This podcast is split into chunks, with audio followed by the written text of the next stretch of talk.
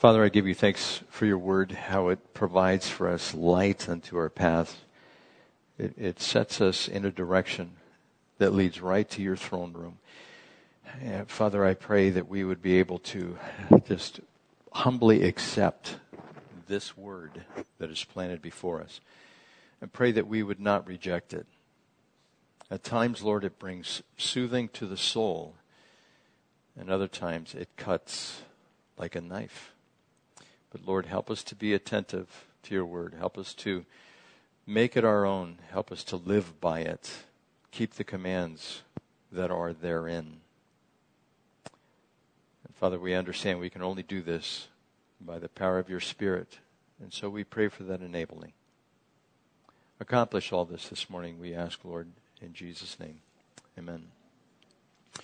We just finished up the Beatitudes, but I'm going to start from verse 3 so that we can still get the feel for what's going on in context. So it's blessed are the poor in spirit, for theirs is the kingdom of heaven. Blessed are those who mourn, for they will be comforted. Blessed are the meek, for they will inherit the earth. Blessed are those who hunger and thirst for righteousness, for they will be filled. Blessed are the merciful, for they will be shown mercy. And blessed are the pure in heart, for they will see God. Blessed are the peacemakers, for they will be called sons of God. And blessed are those who are persecuted because of righteousness, for theirs is the kingdom of heaven.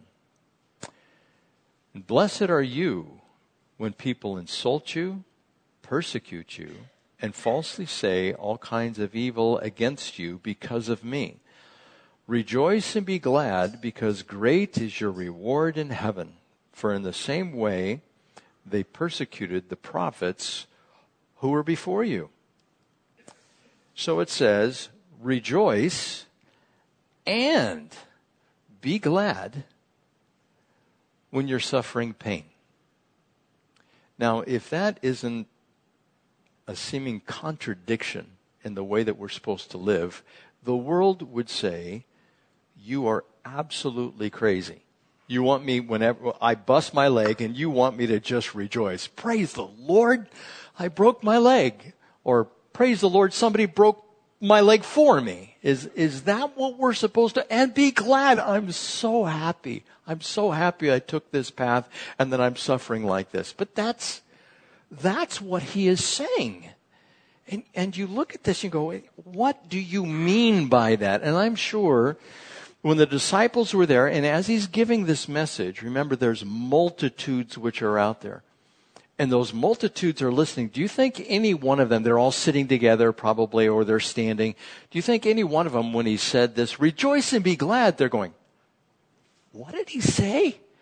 Did they turn to each other and they're trying to figure, what is he talking about? Rejoice and be glad because I suffer. Is that what he's saying? Well, he said it twice in there. He didn't say it just once. That last beatitude, blessed are the persecuted, and then he goes on to say, rejoice and be glad. And you should be happy when somebody insults you or persecutes you or falsely says all kinds of evil against it. They've been gossiping about me. They've been murmuring against me. I am so happy. You see what he's saying here? It's kind of like the paradoxical terms in there. Blessed are the poor in Luke 6:20 or blessed are the poor in spirit because that blessed remember I told you has to do with a person who is wealthy. That person is blessed. That's what they thought of back then, but Jesus would say, blessed as in terms of the one who is wealthy are those who are poor. And so they seem to be at opposite ends of the spectrum. But this is a new wisdom which is coming about and the people really don't understand this and they're trying to grab hold of it. Now, when a man, or excuse me, when Christ calls a man, he bids him come and die. That's in the book by Dietrich Bonhoeffer, The Cost of Discipleship. And so when Jesus calls us to come to him, Romans 12:1 says, "Offer your bodies as living sacrifices." You know, this is the acceptable worship that we're supposed to be in. And there is only one way this may be endured, this pain and suffering and being happy and being glad about it. The only way that this can happen in our lives, there's two things I want you to keep in mind. One is you have to keep eternity in sight. You have to have the goal of your faith, the goal of your salvation. If you're not looking at that and you look inward and you start saying, Woe is me because I'm suffering. Now, this is not the type of suffering that we bring upon ourselves. This is the type of suffering that comes externally from those in the world or Satan because we're living our lives as Christians. Some people get that a little bit confused. I was listening to Chuck Smith on this, a sermon he did probably 20 years ago. And he said that when he had first gotten to the area up there in Orange County and he was working up in Los Angeles and he would take the street trolley that used to be up there. Of course, this is a long time ago. And he'd get on the street trolley, and he knew somebody who would get on that street trolley who was also a fellow believer. And she would get on the back of the trolley, and Pastor Chuck would be at the front of the trolley, and she would say, Pastor Chuck, hallelujah! All the way through the trolley is what she would do. And Pastor Chuck, everybody would turn around towards Pastor Chuck, and then Pastor Chuck would turn around too, like, who is she talking to? You know, who is this that's calling out Pastor Chuck? And he ended up going up to her and saying, and I'm tr- going to try to say it the best way that he said it. He goes, You know, I really don't appreciate you calling me out like that on the trolley. I wish you wouldn't. And this woman turned to him and said, Oh, suffering the persecution for Christ. No, she's just being obnoxious. That, that's the type of persecution you think you're under because you're following Christ. That's not it at all. Matter of fact, it, it can become uh, quite the offense to those who are unbelievers. I remember when I was uh, in college, I would go to the library down in Chula Vista. And I would sit there for hours and I'd be going through books. And I remember this one particular time, and I'd become a Christian at this point, I was sitting at this table and this girl came in and she was dressed like she was part of the apostolic church. They're brothers and sisters, but they have the long sleeves and the high neck and, you know, everything is kind of tight, you know, with the hair and, and, and that's what she looked like. And she is a sister and she started every other phrase was praise the Lord or hallelujah, talking loud enough where half the library could hear her. And I, am thinking, this is not a good witness. Most of the people in the library may or may not be believers, but some people are going to be offended just by simply the fact you being so vocal in a library. People are trying to study, and it was completely distracting for me. I couldn't study at that point. And so people will put themselves in positions where they receive some blowback, where they receive some persecution, and it's only because we are acting stupidly. We are not acting in such a way to receive the persecution because we're being a witness for Christ. Uh, one time when I was in college as well, I went to this uh, one intramural day. Uh, college students, you know, they get a break every once in a while. We went up to UC Fullerton, or the Fullerton campus up there, and when we were on the Fullerton campus, Budweiser put this thing on, and I was a believer at the time, and they had inner tube water polo, and this was a co ed uh, athletic event.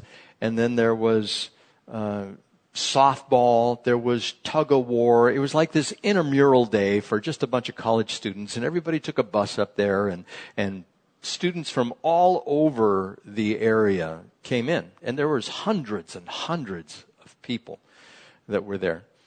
And during lunch, they fed us lunch, undercooked chicken. I'm surprised we didn't get sick, but we, we all sat around and there was this woman that she came up close to me talking to a guy that was on the steps and uh, at this one hall that was right there. And as she began to witness to him, and there's hundreds of people in the quad in the area there, she was going up and she was just trying to witness to him. And this is right at the height of the Jesus People movement. trying to give him the gospel, let him know he needed to be saved from his sins. And he stood up and yelled as loud as he could, I don't want your Jesus. And just the poor girl I saw her just turn flush red. You know, I started praying for her. She was at that point being persecuted for Christ because she was trying to give the gospel. And I just really felt for her. But she was doing what she was called to do scripturally. So that's the difference between acting stupidly and acting for Christ and becoming persecuted. So the only way that we can endure something like this is if we have our reward in front of us and we're looking at it and go, that's my goal. It's kind of like the woman who is going through Lamaze. Remember that? She had to have a, what was that thing called? It was a focal point. She had to look at that and he pant and who, who, he, he, and the husband, he's doing the effleurage and the tennis ball and then she yells at him saying, don't touch me, you did this to me. And that's all the things that are going on at that point. But she keeps her focal point. She has to refocus what's going on. So when we are going through any type of tribulation, any type of persecution for the sake of Christ, you keep eternity in front of you. You make sure that you're focused on that. And if you can do that, it becomes tremendously easier to do that. Now, the avoidance of physical pain is a great motivator. And for us, anyone who, who wants to go through pain, unless you're just sick, you, you don't want to go through pain. You want to avoid pain. You don't walk up to a stove and say, Oh, look, it's hot. Let me put my hand on that. You, you don't do something like that because it hurts, right? I, I just saw a little news blip of a guy who deep fries chicken with his hands. Obviously, he has no feelings in his hands, but he's still acting stupidly because it's still going to blister, even though he doesn't have the feeling in his fingers. And so the avoidance of pain is a great motivator. And if we can get out of any type of suffering, let's get out of the suffering. Let, us not be ignorant of God's ways, that if we have a way out, get the way out and take the way out. But if we find we can't get out of that suffering whatsoever, there's, there's no way to get out, God says, be happy and rejoice for the fact that you are being a witness for me and people hate you because this is what they did to God's called ones, the ones who were the prophets of old and they even lost their lives. And when it comes to pain, and, I'll probably expand a little bit more on this in a minute. You know, the tribulation's coming up. That's in the future. The Bible talks about that. And there are going to be those who do not receive the mark of the beast or follow the beast, and they're going to be beheaded. They're going to be killed. They're going to have their heads cut off. That's what Revelation chapter 20 verse 4 says. Now, if for some reason the church gets raptured. Let's say we get raptured today, before the message is done. We're out of here, right? We take off. But there's going to be somebody probably left. And that person who is left who believes that they're a Christian and yet they haven't really been a Christian. They really didn't believe sincerely. They thought they did. And they didn't, and they're left behind, and they decide to become a believer. It says the Antichrist is going to be given power over them to kill them if they repent and they become a Christian. They're not going to take the mark, and so they're going to lose their head. If that were me, if I was one that I really didn't believe and I was left behind and the rapture came and I knew they were coming for me and they were going to cut off my head because of my witness for Christ, I would go to the front of the line. How long is it going to last? Why watch the rest of the suffering? I would put myself before others. Maybe others would have a, a chance. But we're not to fear that death. And that's what anybody who is not saved certainly fears. And those who are saved, sometimes we have a problem getting over that. Hebrews chapter 2 verse 14 says, Since the children have flesh and blood, he too shared in their humanity, so that by his death he might destroy him who holds the power of death. That is the devil and free those who all their lives were held in slavery by their fear of death. See, we have no fear. And suffering we like to avoid. But if we can't avoid the suffering, we're simply supposed to endure it. And if it's for the sake of Christ, we know that we have great reward waiting for us up ahead. That's why we keep the eternity in mind. So this avoidance of pain can motivate us to deny Christ, like Peter denied Christ three times. But how is it that these individuals can endure such pain? I think it was Polycarp. I haven't looked this up and I don't have this in my notes, but I remember reading, I think it was Polycarp, that they were going to kill him, burn him at the stake and they were going to tie him to the stake. This is located in the Foxe's Book of Martyrs, if you want to look it up. And I think it was him, but they put him on the stake and they were going to bind him to the stake. And he says, You don't need to bind me. I'll stand here. And he did. And he was burned at the stake for his confession of Christ. He knew it would only be a momentary suffering, light momentary suffering. Once we're cross that threshold? I mean, how hard is it? Can you think of the time where you have been in the absolute worst pain of your life, whatever it is? Maybe you were impaled by something. Maybe you impaled yourself accidentally by something. Maybe you smashed your thumb with a hammer. I've done that, 23 ounce hammer, that little diamond plate just, and is that my thumb? It looks like hamburger meat. It's not. And you're just going, you, you want to scream from the top of your lungs, that type of thing. Maybe that's the type of thing. Or childbirth. I don't know. I've never had to, uh, one person said it's like taking your lower lip and pulling it over your eyebrows, something like that. I, I don't know if that's what it's like, but the pain that has to be endured, it's in the, it's all in the past. We don't even remember it really, the intensity of what it was. And so God says, don't fear the pain that you may have to go through as a result of suffering for Christ. But make sure you keep eternity in mind. Now, there is one other thing that you need with this. How do you endure pain? For instance, when people go to the gym, are they in pain? Have you ever heard them yell out in the gym? I've heard that a lot.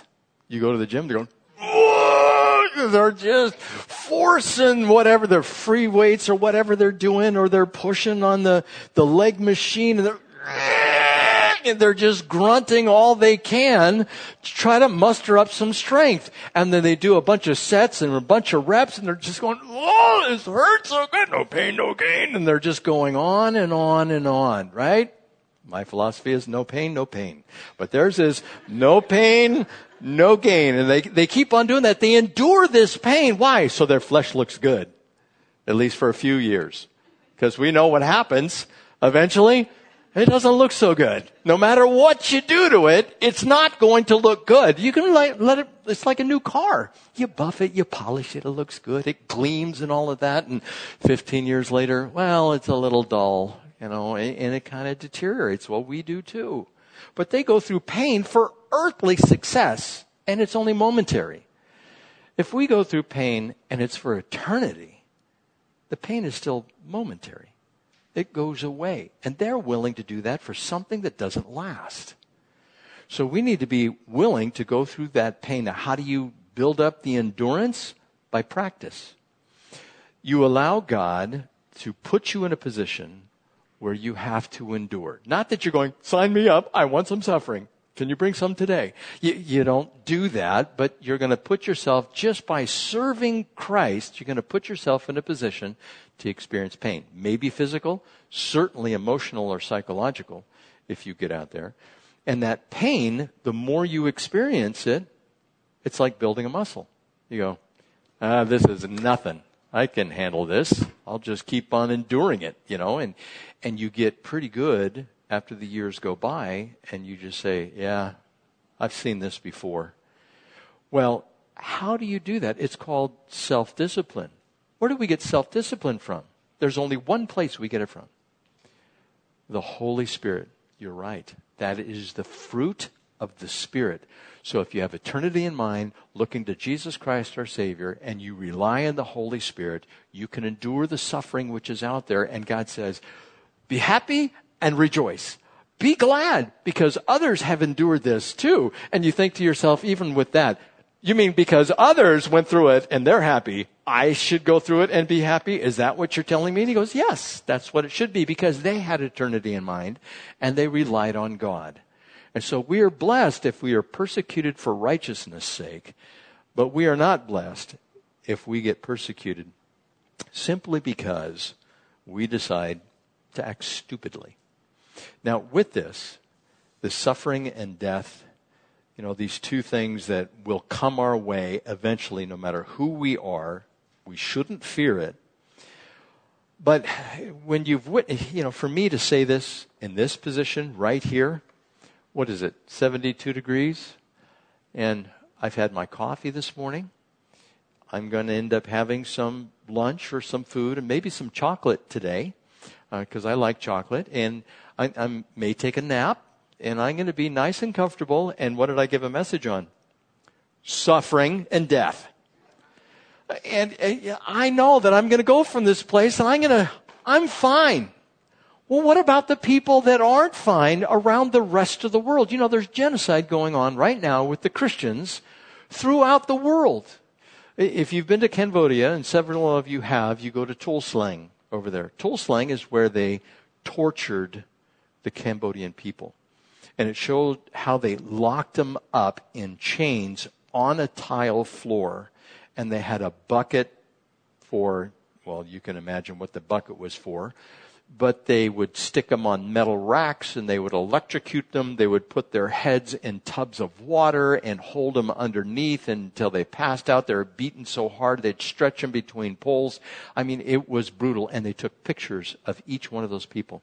That's the strange thing about it. You go there, this place that was a, a torture realm, and they have the pictures of all the people, and they are on these uh, tall racks that are just going through the buildings, and you can see the faces of each one of these people who suffered. And they actually had some pictures of how they tortured them. Then you go to the killing fields. And I don't want to describe how they killed them, but it was absolutely brutal. The numbers of people that were killed, they estimate somewhere between 1.5 and 3 million people that were under Pol Pot in the 70s that he killed. And you think, well, that's a lot of people. Well, not so much because you have Joseph Stalin. He killed 20 to 25 million people. Adolf Hitler, they estimate, uh, between everybody in Europe and the Jews through the wars, maybe 49 million people. Mao Zedong, 45 million people. Those numbers are incomprehensible. And how did they kill them? They would go in and kill entire families. Mussolini would do the same thing, just kill entire families just to show how brutal they were. And this is not talking about the Roman times or Babylon or the Assyrians and how they'd put rings through the lips and they'd tie a rope to that. They'd be on a horse and you better keep up because that, that ring, if you didn't keep up, you know what's going to happen to that ring. It's going to pull right out and it's going to split your lip and there's going to be problems. I mean, the torture and the suffering that has gone throughout history is just beyond comprehension. And I'm going to make you a solemn promise. Somebody is going to come that's worse than all of these guys together. He is referred to, although he's not called this in Scripture, he is referred to as the Antichrist by us. He is the beast. He's going to show up, and there are literally going to be billions of people who are going to die because of him.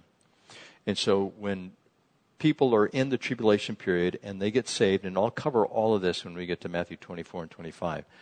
But when they're there and they get saved, they're going to suffer and they are going to die. They're going to be tortured beyond belief. That's what's going to happen. Not only is Satan going to pour out his wrath, but Jesus Christ is going to pour out his wrath on a rebellious earth that will not repent of their sins. And so he's going to bring that, and that is yet in the future. Now, how far? In the future? We'll end up talking about that when we get to that particular chapter.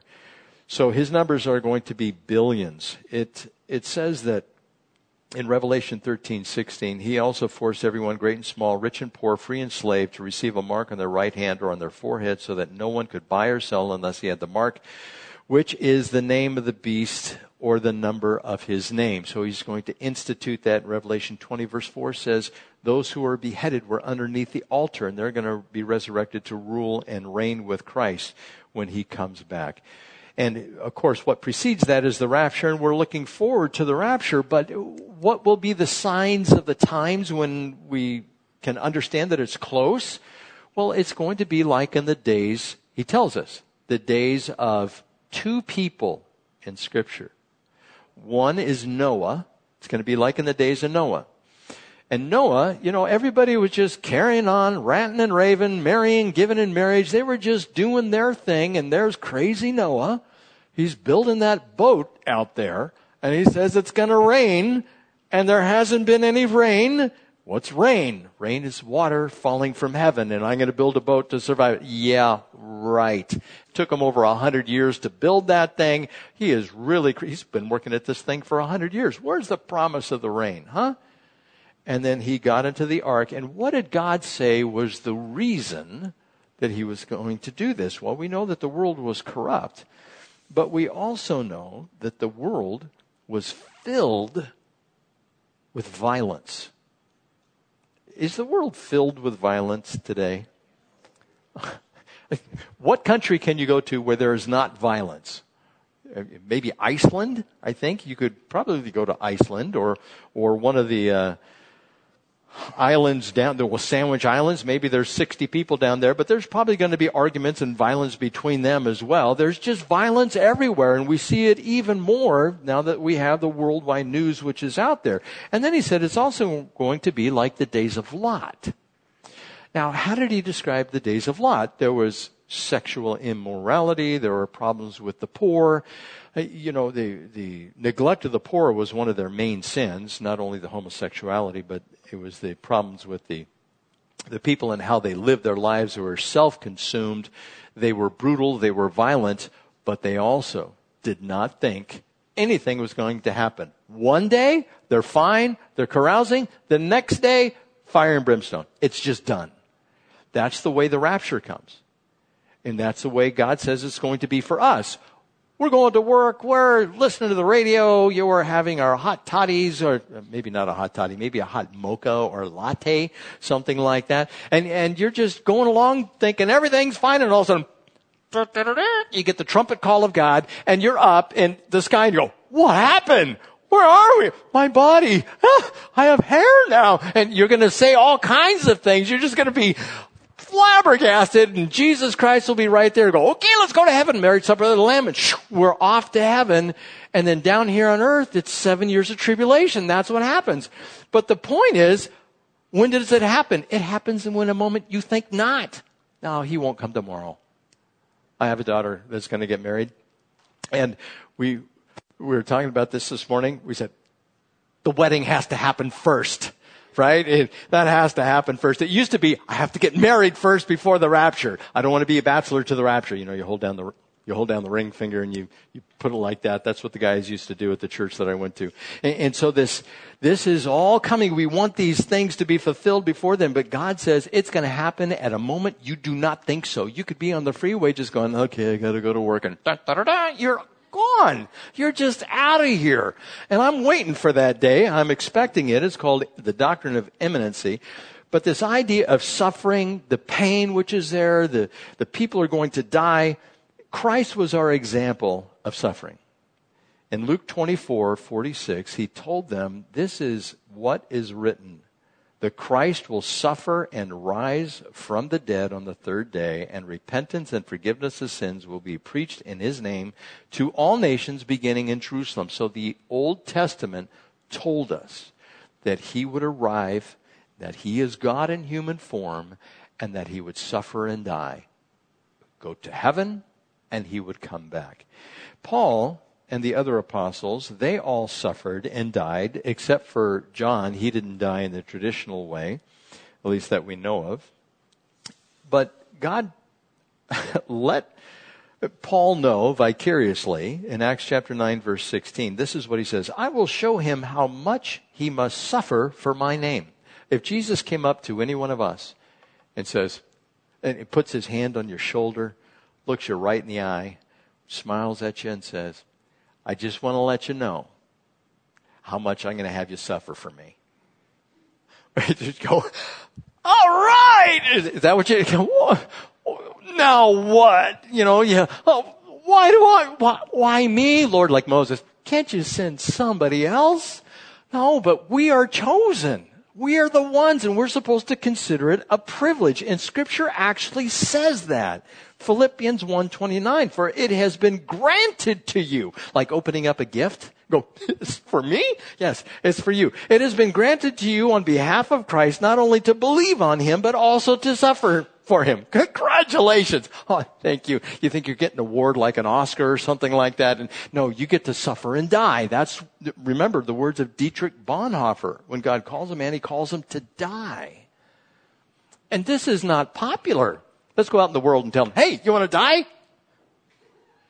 They're, they're going to think you're Looney Tunes. You're crazy. What are you talking about?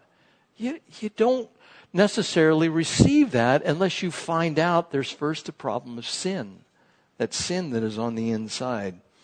And uh, suffering, remember, we're not to suffer because we are unwise. 1 Peter chapter 4 verses 15 through 17. Peter wanted, God wanted to make this clear by writing through Peter. If you suffer, it should not be as a murderer or thief or any other kind of criminal or even as a meddler. So this is not an exclusive list. This is a list that could just go on and on. And all it needs as a heading is acting stupidly. Now, how many of us act stupidly? I, I know, I do. And those of you who didn't raise your hand, you're acting stupidly. It, we all act stupidly. We all do things that are just, I mean, unwise. That's just who we are. It's because we are a broken set of people that God has put here on the earth. And He goes, Don't worry, I still love you. Even though you're a blow it, I still love you and I still died for you. See, that's, that's the good sign. Now, going on in verse 13, it says, You are the salt of the earth, but if salt loses its saltiness, how can it be made salty again? It is no longer good for anything except to be thrown out and trampled by men. So, salt back in the day was used primarily as a preservative. If you killed an animal, what you did, you didn't run to the refrigerator or the deep freezer and throw it in there. You couldn't do that because they didn't have electricity. There is some speculation. Well, there were batteries back then. They had these ancient batteries. Well, yeah, just get rid of that. It's this idea that people killed something and they had to eat it that day within a few hours or they had to cover it with salt and they would literally cover it with salt. They would pour the salt on there to preserve it. And if they did that, there was no decay that would take place. That's what they used the salt for. And the salt was very valuable. It was something that you could sell it in the marketplace. You could make money off of it if you had a salt mine or if you took it out of the seawater. You know, it's all around us. Our bodies have salt in them. It is a, a abundant element on the earth, but sometimes it's difficult to retrieve. But this idea is we are the salt. Okay, so we are to primarily preserve. Preserve what? Preserve what God has instituted. In other words, we're to be this witness. A witness again. And if we are going out there being salt, we are going to be persecuted as we just read previously. This is the next thing in the line. You are to be the salt. Now sometimes as salt, what would happen if you threw salt in somebody's eye? They'd probably punch you. You know, they would, they would, oh, just stinging. There's this stuff. Uh, I was in gymnastics in college. And there's this stuff called uh, tincture benz- benzoin. Tincture benzoin. And it's like a salt. And it comes in a little bottle. And this little bottle, you would take the cap off the bottle and when you would be on the high bar and you'd swing around that high bar, you would get what's known as a rip on your hand. And it would take something that looked like a callus and just rip it off your hand. And you would have this, huh, muscle. You could see the muscle down in there. So it's not like a blister. This is like the whole skin piece just comes right off.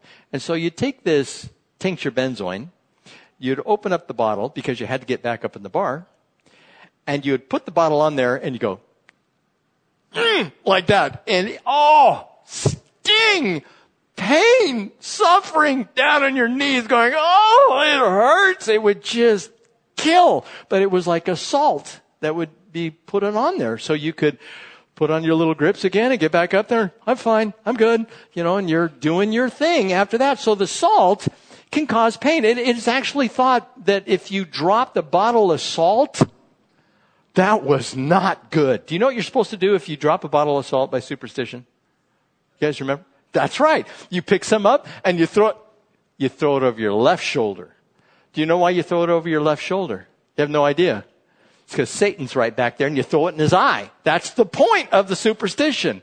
And if you ever spill salt, that is a bad, bad omen. Don't ever spill salt. This has been believed for centuries. Now, Daryl, you have the first picture? I'm going to show you something. You know that uh, Leonardo, not DiCaprio. Okay, you see this picture. You know what this is? This is the Last Supper, right? Now, who was the bad guy? Judas Iscariot. He had some bum luck, didn't he? Huh? Could you give me the next picture? Now, I'm going to tell you who's who here. Of course, you know who Jesus is. If you've read uh, some of Dan Brown's novels, that's actually Mary Magdalene, Magdalene instead of being John uh, the disciple. The one to the left is John the disciple, whom Jesus loved the next one with the gray hair balding, that's Peter. The one in front of him is Judas Iscariot. Now, what do you see in his right hand? He has the bag of money. What do you see by his right cuff? It's a little salt shaker that has been pushed over. Bad luck for him. You didn't know that, huh?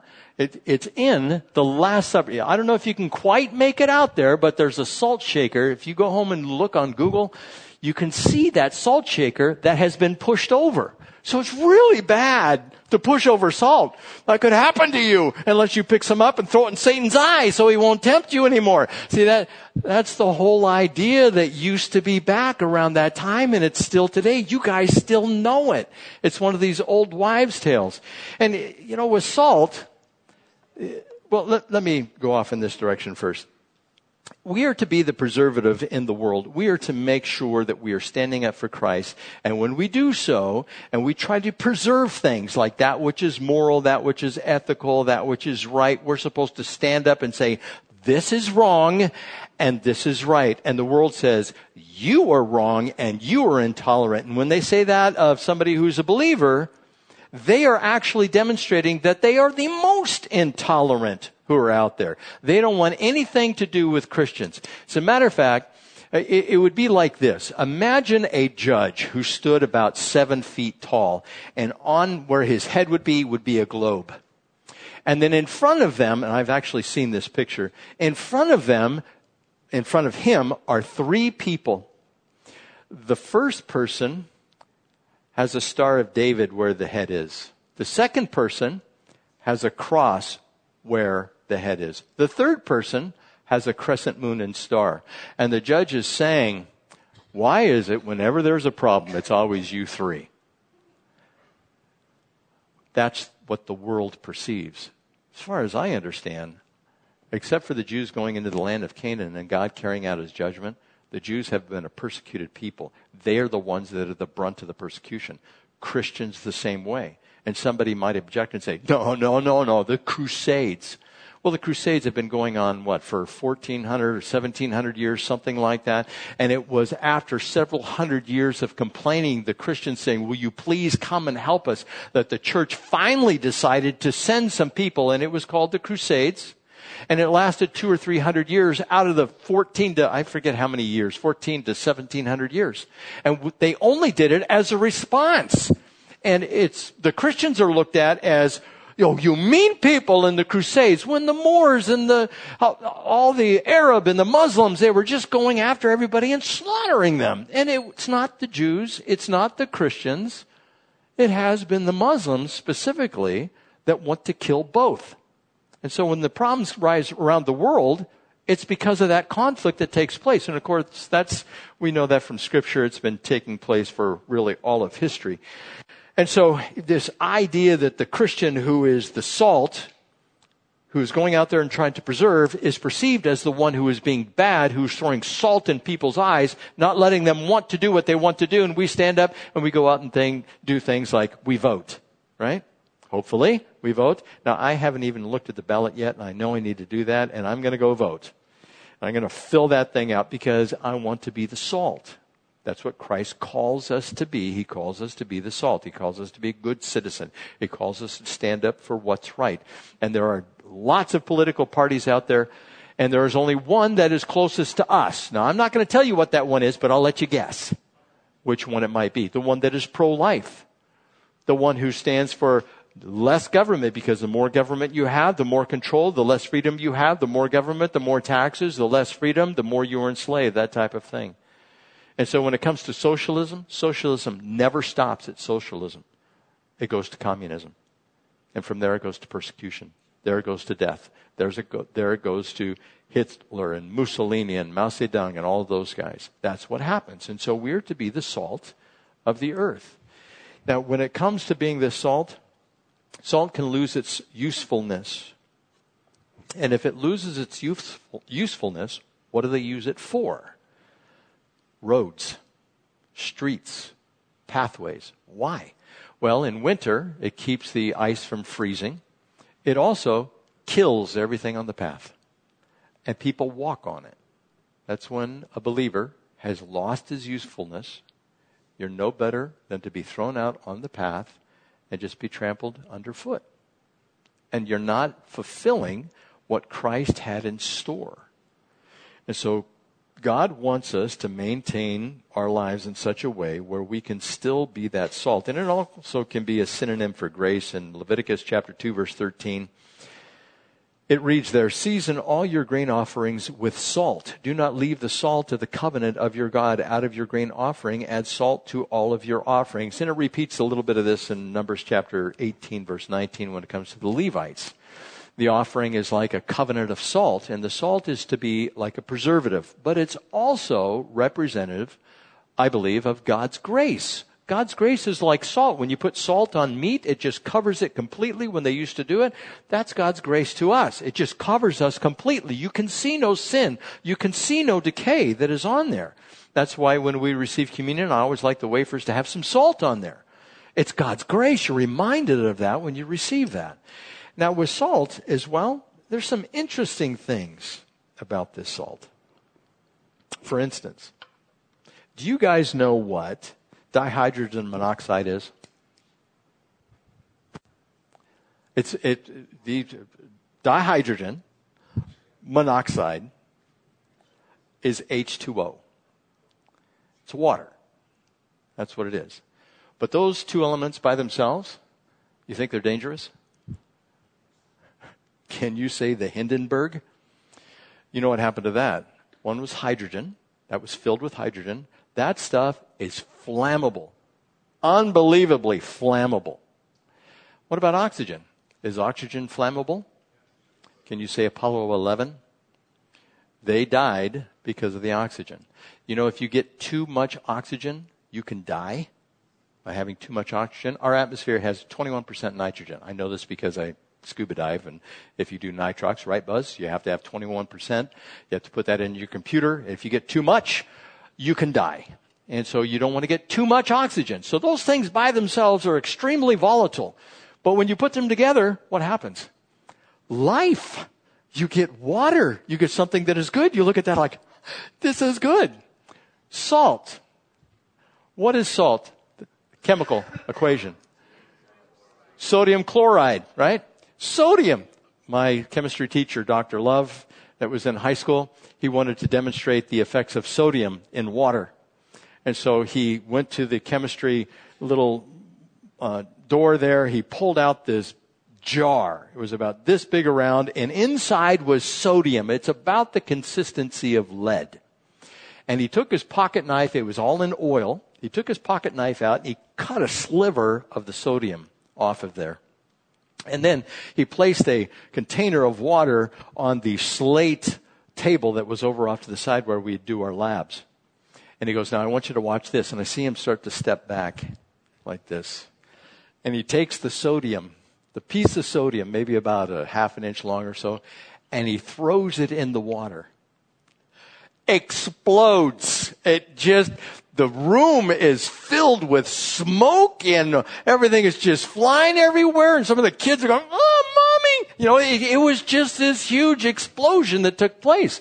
If you take sodium and you throw it in water, it is going to explode. If you were a murderer and you wanted to kill somebody, make them eat some sodium.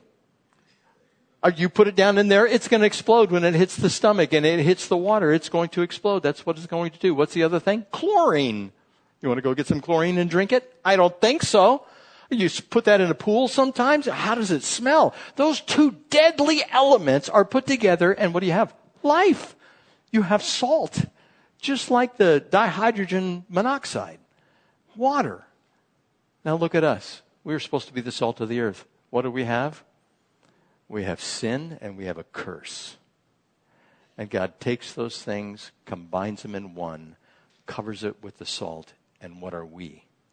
We are life. That's what God wants us to be. And God does not want us to miss this stuff. He wants us to understand that we were utterly harmful, not only to ourselves, but to everyone else around us. And He doesn't want us to be harmful anymore. That's why He offers us the gift of salvation. Speaking of which, I'm going to end that right here, and we're going to go into we are the light of the world later, but I just want to explain a little bit about communion. Communion deals with the resurrection of Jesus Christ. In 1 Corinthians chapter 15 it says, Now brothers, I want to remind you of the gospel I preached to you, which you received and on which you have taken your stand. By this gospel you are saved if you hold firmly to the word I preached to you. Otherwise you have believed in vain. For what I received, I pass on to you as of first importance that Christ died for our sins according to the scripture, that he was buried and that he raised on the third day according to the scriptures, and that he appeared to Peter and then to the twelve. After that, he appeared to more than 500 of the brothers at the same time, most of whom are still living, though some have fallen asleep. Then he appeared to James, then to all the apostles. And last of all, he appeared to me also as to one abnormally born. And he goes on to say that if there is no resurrection, we are to be pitied among all people because we hold on to something that just isn't true. But on the night Jesus was betrayed, he instituted a practice. And this practice, it is known as an ordinance an ordinance is just something that you practice in remembrance or as a, a, um, a thing that you do, a religious ceremony. Another one for us would be considered baptism. Some people consider these things sacraments. Sacraments, it is believed by some to be necessary for salvation. Baptism is not necessary for salvation, neither is communion necessary for salvation.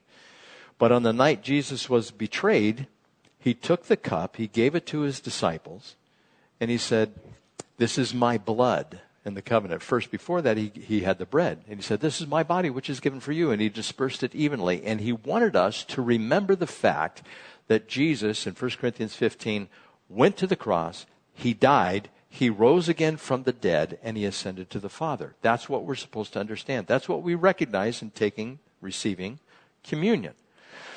But to do that, it is useless if you do not know Christ and we want to make sure we know Christ. And I, I say this probably not often enough, but Romans 10, 9, and 10. I think you're familiar with it.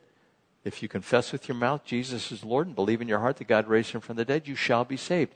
You shall go from underneath the curse and the sin and rise to life. And Jesus promises to give us a new body, but that doesn't happen if we don't have him as Lord and Savior. So what we're going to do is I'm going to go over and I'm going to sing a song, and the worship team is going to come up right now, and we're going to do that. And as we're singing the song, if you're not sure if you have asked Jesus to really save you, I would say during the song, ask him. You go to his altar and it, it's metaphorically speaking, you look up to him and you say, save me, or you hang your head and say, I'm unworthy to look at you, and will you just please save me from my sins? And a broken and contrite heart he will not despise. He promises to save us. And that's all that's required. We don't have to do anything else. He does all the rest of the work within us. And so, as the song is being sung, I want you to reflect on that. If there's a sin, you need to say, Lord, forgive me for this. This is the time to do it. This is the time to go to the altar and say, You know, Lord, I, I have sinned against you and only you. When we do that, we recognize that He was the ultimate sacrifice. He gave His body and His blood. And that's why we receive the communion with the cup and the bread. Father, again, we thank you for your word and what it means to us to have your insights. The things that you left for us here on earth are just full of wisdom. Help us to be that salt and that light as we will see next week. Help us to endure persecution when we carry out our witness for you to the world. Help us not to act stupidly. But Father, we understand your grace as well, that you bless us in spite of who we are. And so, Lord, we will call you holy. We will call you good. We will call you the Almighty, the one who is able to save us. And we thank you for our salvation. In Jesus' name, amen.